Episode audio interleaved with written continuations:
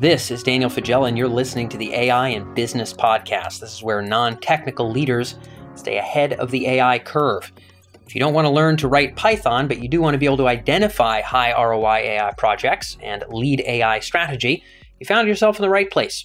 In this episode, we're going to be talking about banking, more specifically, customer experience. If you've ever called your bank, as I have many times, you're aware of how painfully dire the need is to improve that experience for customers, and AI is part of the solution, but it has its challenges. Our guest this week is Ian Wilson. Ian Wilson happens to have some pretty rich experience in the financial services space. He served as the head of AI at HSBC, one of the largest financial services organizations in the world. He has served as advisor to a number of venture backed AI firms, and he now runs Strategy for AI, a strategy and consulting firm based in Cambridge in the UK. Ian covers two important topics in this particular episode with a lot of his up close and personal experience. Number one, where is some of the low hanging fruit where conversational interfaces actually can deliver an ROI? What are the places where AI can actually step in, interact with a customer, and not make it worse, but potentially make it better? Ian talks about some of those use cases and how to identify them within a financial services organization. And after that, we talk a little bit about some of the challenges where are the places where maybe we don't want to think about making the leap with conversational, or where are the places where conversational systems really should serve the purpose more of routing to the proper human versus trying to handle things in an automated or AI enabled way. And so this episode is about identifying where the value is today and also identifying where are humans honestly probably a better experience and where do we need to keep them in the loop and what's it going to take to actually overcome that moving forward. So, a bit of a reality check on the conversational experience side of things with a particular focus and bent on financial services. Hopefully, everybody tuned in gets something out of this episode. Ian will be with us again not too long from now in the AI and Financial Services podcast. So, if you're on Apple, Spotify, SoundCloud, Google Podcasts, check out the AI and Financial Services podcast. You just type that in there, and you will find our other podcasts where we specifically focus on use cases in that industry. Ian has been a past guest on that show and will be joining us again not too long from now. So if you like what you're hearing today, check us out in the AI and Financial Services podcast. Otherwise, let's fly into this episode. There's a lot to cover. This is Ian Wilson with Strategy for AI here on the AI and Business podcast.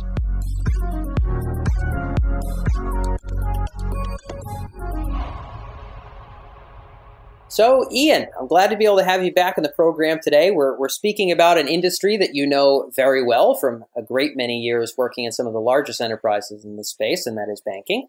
And we're touching on conversational interfaces, particularly in kind of the customer facing, customer service oriented function. You've been up close and personal watching large financial institutions attempt to adopt this kind of technology. Talk a little bit about how you've seen them approach conversational in, in the financial services world and what you've seen kind of go right and wrong there, just from a high level, because I think your your vantage point is valuable. Yeah, I, th- I, think you know the report card from the past five years. I would say is mixed but trying hard. okay. I, so I think it's a re- it's a really interesting mixed picture. So m- most recently, I've been working with a lot of banks in the Middle East focusing on both AI and digital transformation. And so, obviously, a key thing they're looking at with digital transformation is their device interfaces. And, and a big part of those is having conversational interfaces. So, uh, I see it moving you know out of the traditional european north american world and and being adopted you know kind of en masse in in different larger regions as well but you know the, the mixed report card is i think that some places it's worked well and some places it, it's worked less well. And I, and I think those things are really not that surprising given what we're seeing. So in, in particular one of the key aspects is you know looking back five years ago there was an explosion of these interfaces and they were getting used everywhere. And some places were just not really the right place for a conversational interface where some places really were. And so the application area, I think for me has always been the first place. What part of the business are you looking to use that in? And first out of the gate, that was most obvious, but in hindsight was the most wrong, was sticking them in front of the customer. And the problem with that is the timing, where we were five, ten years ago. And bear in mind, I, I was working with conversational interfaces more than 20 years ago. So I've been way, working with them for a, a, long time. Way before it was cool. Way before it was cool. Yeah. Um, well, way, way before there was money there, unfortunately. so what turned out to be really interesting, uh, and this is something that I worked on as well, was first of all, rolling conversational interfaces out into places where the risk was much less. And in particular, things like help desk, internal help desk. Because if it didn't work out correctly, well, you know, that wasn't awesome, but it was at least it was your, your own internal staff. It wasn't your frontline retail customers. And while that was the kind of nirvana everybody wanted to get to, everybody wanted an autonomous agent to do their customer service. Turns out that's the most difficult place to put one. And so while you'd really love to get it there, it probably wasn't the right place to begin with.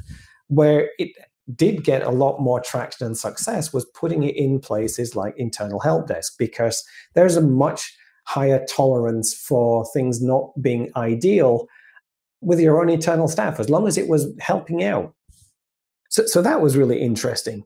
Another element was I think a lot of people, when they think about chatbots, they were thinking about voice versus chat per se. And where I've seen them work much, much better is I think the voice area rather than the chat area. Again, this points to the application area. Are you trying to get it into your telephone service or to your Facebook agent that's going to cut out your contact center potentially? That's an area they've worked much, much better. And the device, I think, has been a key driver because if you if you're working with customers that are on a mobile device, that is an area where chat can save a lot of time if those people are on a PC, which increasingly they're less and less on PC, so time is a, is a good benefit there, then it's actually not. It's probably slower. It's easier to click around on when you're on a PC. So as your customer base moved from PC to mobile devices, that's been a great way to shift over to conversational agents because it just turns out to be easier to type. And particularly as you get a younger audience coming in. So something I see a lot talking about digital transformation is resistance from older customers and how they're very much focused on the younger customer.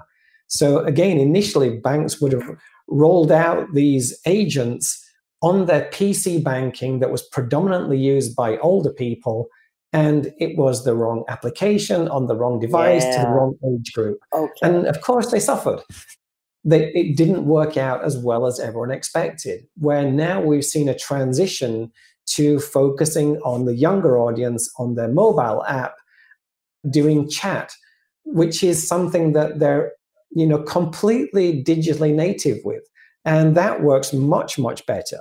So you know you would see you know, everybody wanted again in the first instance to, to do do the customer support. They wanted to get rid of the telephone, and you know, 20 years ago, that's what I was working on.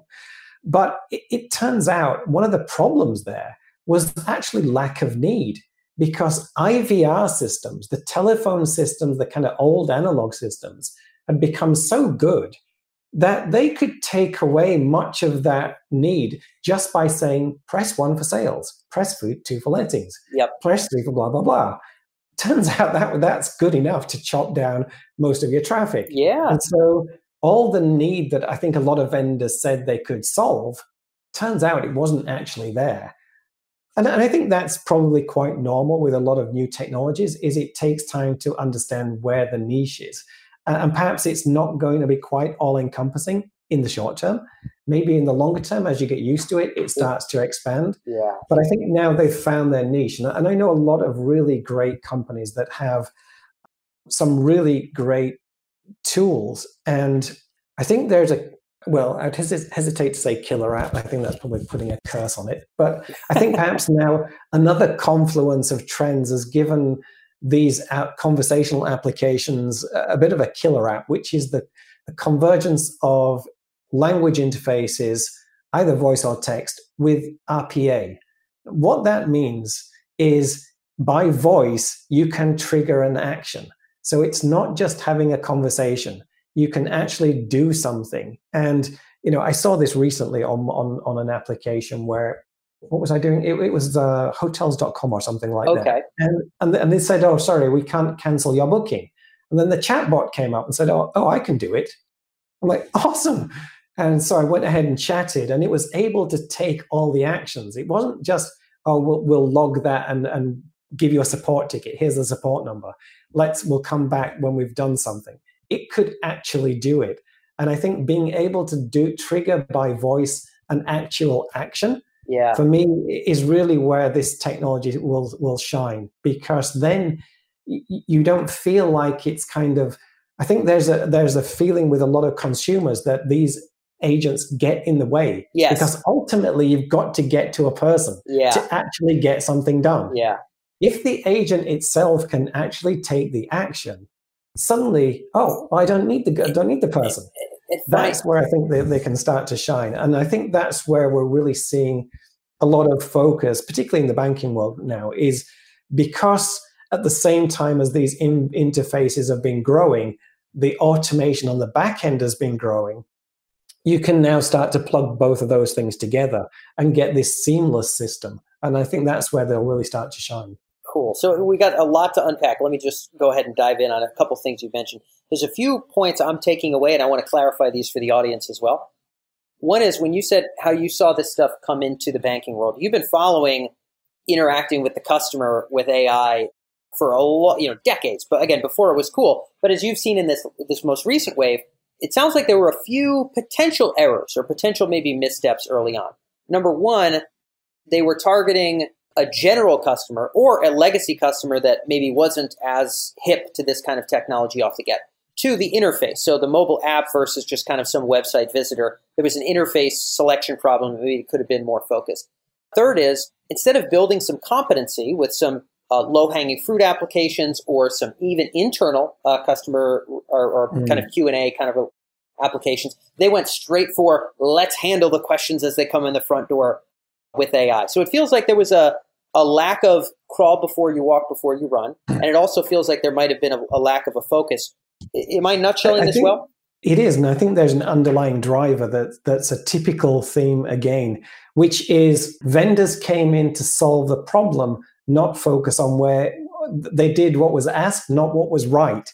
And what was asked was where was the problem in day one? And day one, you go back five, ten years, and it's how much we're spending in our call center on the phone. That was where the problem was. So if you were a bank and, and wanted to solve a problem, you said, come in and solve me that problem. That's the problem I have today. So of course, vendors would go and do it because you know they want to try and do that. Banks would not have said five years ago, "Oh, build me a chatbot for Facebook or on my mobile device," because they didn't have it. And so that was while that was the right thing to do, it wasn't what was being asked, and it wasn't where the money was. Where the money was was come and solve our problem uh, for our phone customer service because we want to cut that down. And so, of course, a vendor would say, "Okay, we'll we'll, we'll go for it," and that probably wasn't, you know, the optimal choice. Uh, and you know, it's the typical pattern. Yeah, yeah. I mean, uh, well, we, and we saw so much of it now that we see today. Even the first time we interviewed you, whatever it was, two and a half, three years ago, much more willy nilly promising was able to be gotten away with then than, than now. And even for the vendors, it's like, where did that get them? It didn't get them anywhere. Not a good reputation, not any lasting yeah. customers. So hopefully some of that we've been beyond. And now there are platforms that are becoming more mature. When you think about, in terms of kind of a closing note here around where leaders can focus, your experience, I think, helps to, I think will will make this much more clear for the folks tuned in. Applying analytics to customer service data and or applying automation to some of that low hanging fruit for customer service data what kind of advice would you have for leaders thinking about how to get more value whether it be cost savings or upsell cross sell or whatever getting more value from analytics and, and conversational and customer service, what are considerations to think about first projects and think about ways to get started? Well, I, I would hope by now that those leaders have got more experience, and I think that there's a whole conflict, uh, you know, a whole bunch of trends coming together. One is the fact that leaders now have experience. They've gone through a few years. They understand where it works, where it doesn't, which vendors are, uh, have the best products, what's the right area to go into. But on top of that, again, like this connection with conversational interfaces and RPA, you can also now see the confluence of being able to connect to analytic systems. So you can do this automated, for example, cross selling and upselling. Why? Because the data's there now. But if you know, even two years ago, your cross selling data was produced into a report from some uh, off, offline data science. Of course, your, your conversation system couldn't read that. But if you're now using a real time analytics system where your conversational service can actually query in real time and say, okay, we've got customer one, two, three, four, five. They're on the phone with this query. Can you give me also their cross sell information? What, what can we cross upsell them while they're here? If you can do that in real time, then that's a real benefit. But it, it's only starting to become available now. So that's where I would say leaders should be focused. Understand what you've got available now because it's not what you had available a year ago. And it won't even be a, what you've got available next year. So you need to keep tracking that because that, for me, will be where all the gold is because your competitors are probably not doing that yet. So you can jump into that and it might be ready.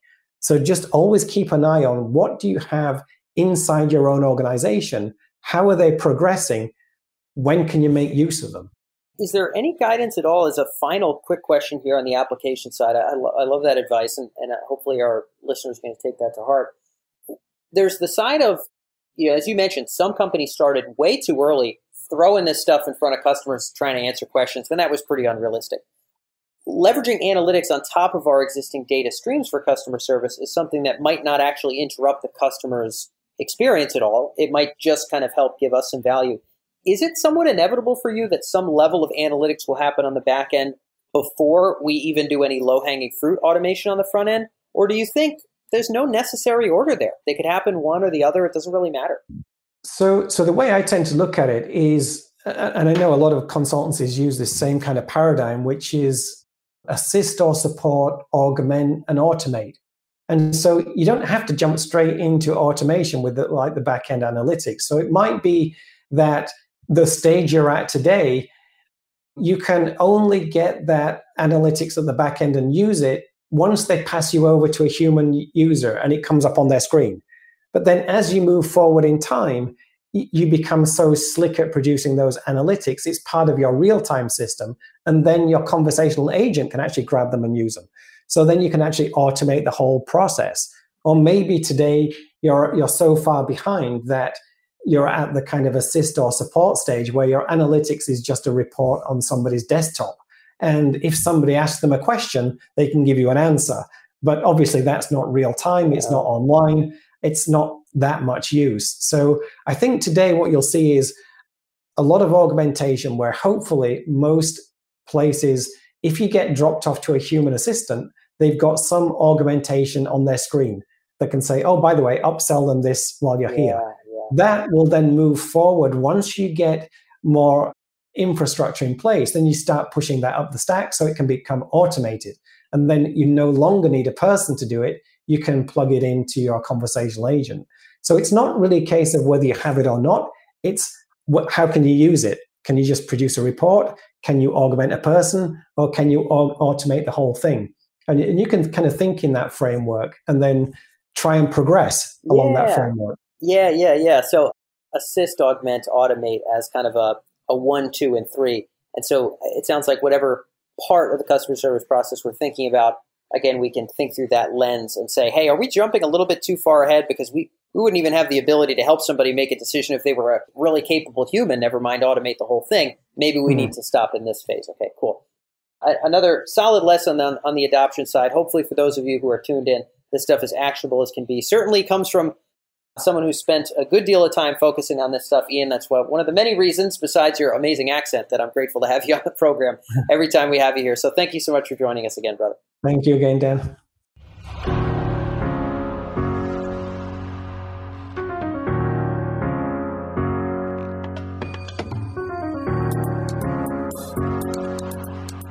So that's all for this episode of the AI in Business podcast. A giant thank you to Ian for being able to join us and share some of his insights, and a big thank you to you, our listener. I'm glad to be able to have you here as a listener. If you're not also a newsletter subscriber, make sure you don't miss our podcast or miss any of our latest articles, infographics, and coverage of AI in the enterprise. Our focus, as always, is on trends and return on investment. What does it look like to adopt this technology? Where can it add value and what kind of value can it add? If you want more of that, go to emerj.com slash N1. That's N like newsletter and then the number one. So emerj.com slash N1. And make sure that you're on the newsletter in addition to being here on the podcast. I very much appreciated Ian's frankness in terms of addressing the shortcomings of conversational interfaces and talking in a very bounded reality around where they can actually come in handy. Hopefully that was helpful for some of you who are tuned in as well too. So appreciate you being here. Looking forward to catching you in the next episode. You're on the AI and Business Podcast.